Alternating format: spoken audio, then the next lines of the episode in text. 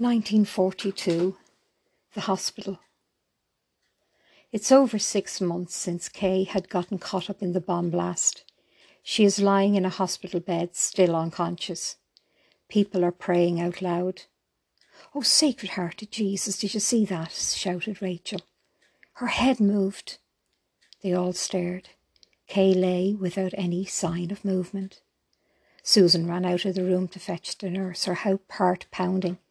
She moves, she's moved, she's moved. The nurse and Susan ran back into the room together. Kay still lying without moving a muscle. It happens sometimes. It's an involuntary movement. I'm sorry, said the nurse. No, it's not that. It, it's as if she'd been lying there empty for months and she's arrived back, said Rachel. A quietness came over the room but nothing happened. Kay felt as if she was drifting in a deep ocean, held in place by a swift current, swirling, just bobbing, holding her in place.